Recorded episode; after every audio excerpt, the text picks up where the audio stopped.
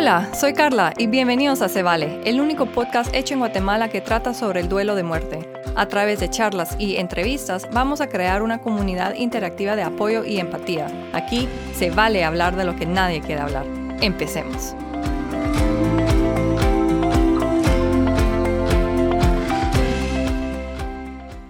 Hola, ¿cómo están?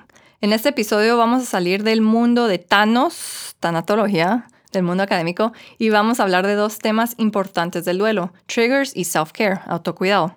En otro episodio hablaremos más de esos triggers en cómo se relacionan al trauma, suicidio, muertes violentas y sus duelos traumáticos correspondientes, pero por hoy es triggers relacionados al duelo sin trauma. Primero, ¿cómo podemos traducir trigger? El doctor Google traduce trigger como gatillo, pero eso da a una imagen de pistola y qué violento. Pero la acción de una pistola es similar a lo que significa trigger. Es una chispa repentina que nos hace reaccionar y muchas veces esa reacción es muy fuerte. Un trigger o gatillo es una provocación o chispa o disparo que vemos, olemos o sentimos y que nos hace reaccionar de manera inexplicable. Entonces con el duelo, el trigger son como estar en el tráfico y de repente ponen una canción que, le encantaba a nuestro ser querido y ¡paf! La chispa, el trigger, nos hace que nos pongamos a llorar en el tráfico, en el carro, donde sea. O también puede ser algo más consciente, como evitar el área como el hospital, casa, calle donde se murió nuestro ser querido, porque sabemos que pasar por ahí nos va a poner súper tristes. O sea, pasar ahí va a ser el trigger.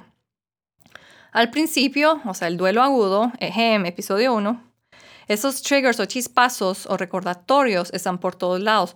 Todo, todo, todo nos va a recordar a esa persona y peor, nos va a recordar que ya no están. Es como que si un día entero, por meses, estamos pasando por mil reduelos, porque todo nos recuerda que ya no está esa persona y, los volvemos a extrañar, volvemos a sentir ese, ese duelo, el reduelo.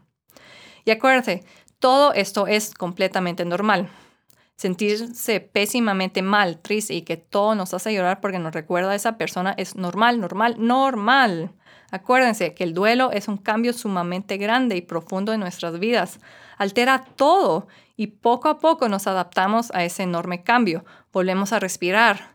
Pero para respirar tenemos que aprender a cuidarnos o ver cómo empezamos o aprender a volver a caminar sin esa persona que se murió. Entonces, ¿cómo manejamos esos chispazos de duelo? ¿Cómo hacemos para que no estemos llorando en medio de una presentación de trabajo o examen de colegio o qué sé yo? O sea, a veces son chispazos inconscientes, o sea, podemos estar estudiando para un examen de matemáticas y de repente un pensamiento entra inconscientemente y nos recuerda a la persona que se murió y ¡paf! empezamos a llorar. Y nuestros amigos nos ven como, ¿qué le pasa a esta persona? ¿Por qué llora cuando está estudiando matemáticas? O sea, sí, la mate es, es difícil y a veces sí hace llorar, pero no es por eso que estamos llorando.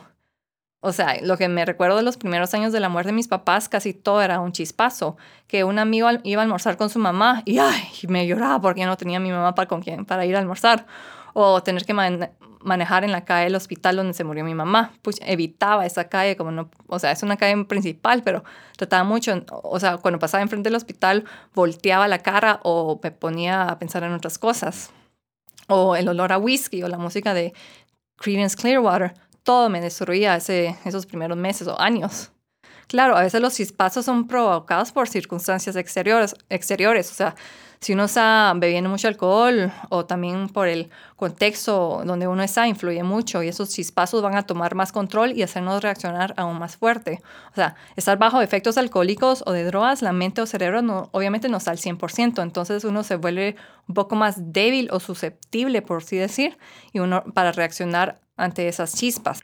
O si los invitaron a un té para celebrar a mamás y ustedes acaban de perder a su mamá y por alguna razón ustedes decidieron ir a ese té de celebración de madres, pues ese contexto obviamente va a provocar fuertes chispazos y ustedes muy probablemente no se van a sentir muy bien en ese té de celebración. No les estoy diciendo que no vayan, pero ahí solo sepan que no van a estar en su mejor estado.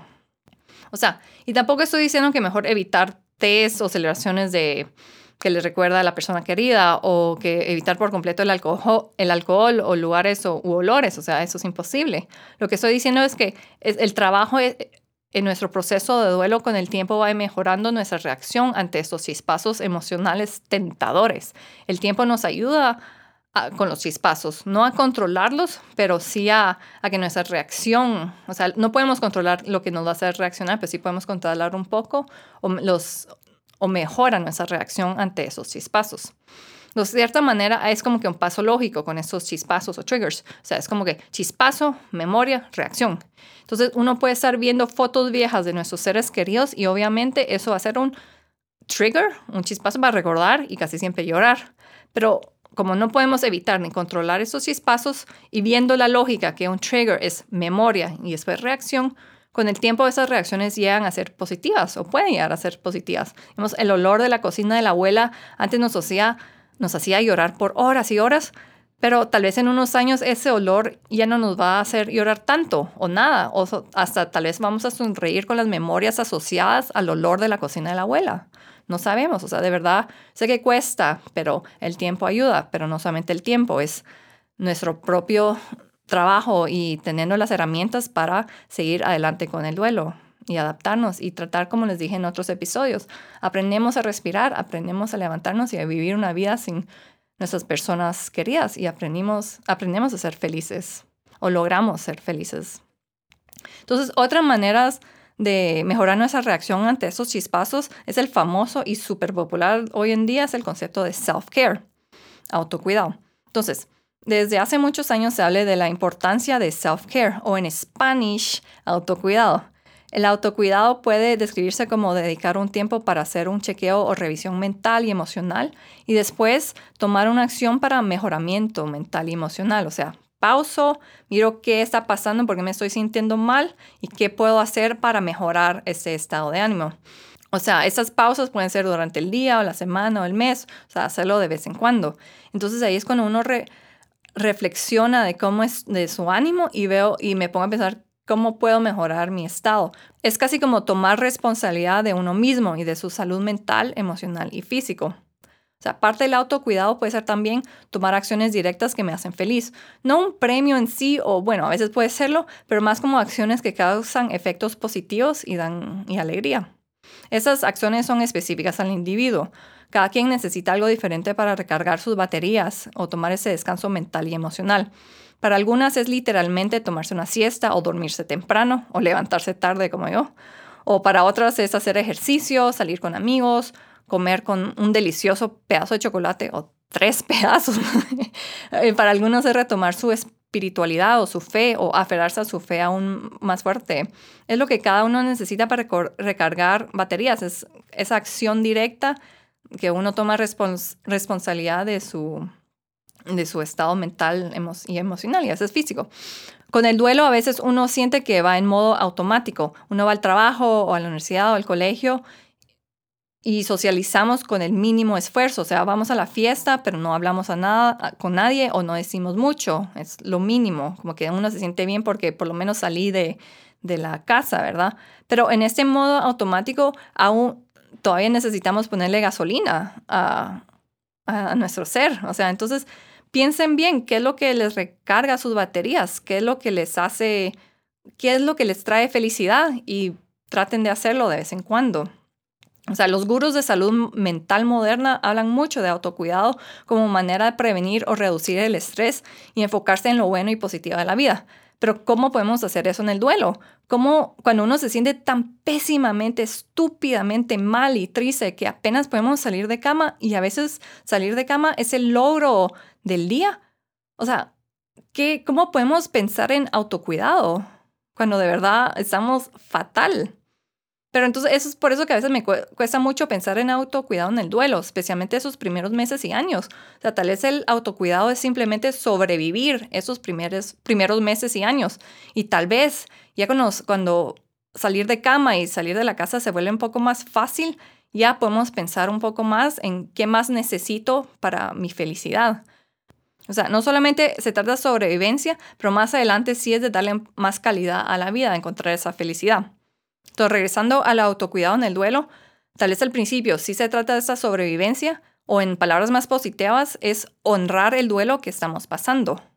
Y eso es, si estamos honrando nuestro duelo, eso para mí yo siento que sí es autocuidado. O sea, no les quiero dar sugerencias de o estrategias de autocuidado en el duelo porque es tan específico al individuo. Algunas estrategias generales pueden ser como estar ahí afuera, respirar aire puro, estar unos minutos bajo el sol, sentir la naturaleza, no sé, escuchar los pájaros. No puede ser como llamar a sus amigos o familiares para que ustedes se puedan desahogar o para que salgan, para que los ayuden a salir de casa y tomar un, té o café o qué sé yo.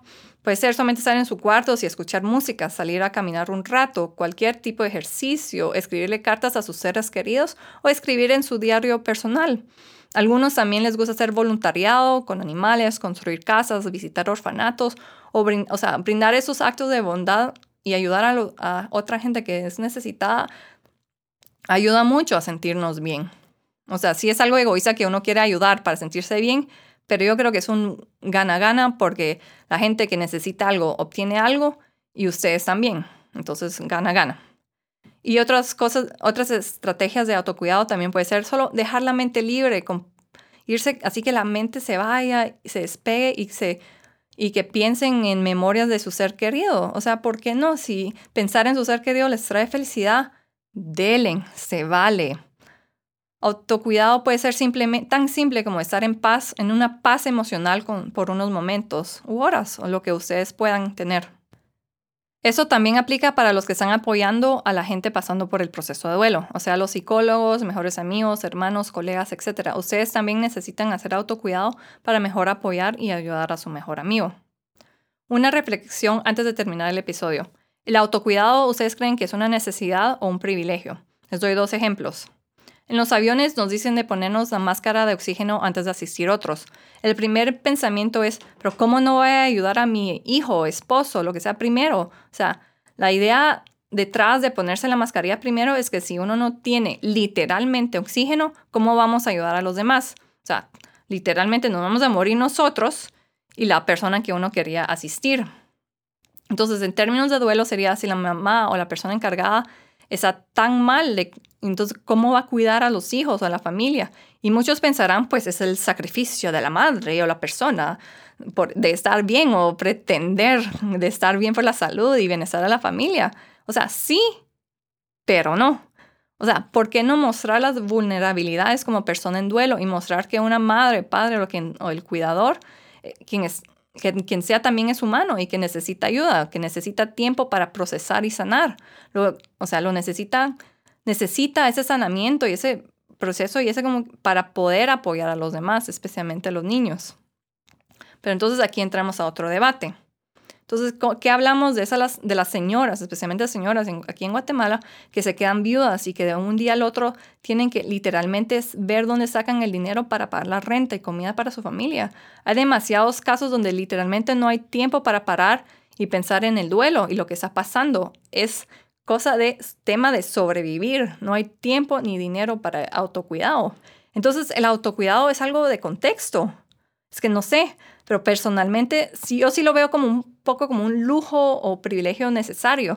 Si logramos hacer actividades de autocuidado en cualquier forma, qué increíble, pero también qué lujo y privilegio.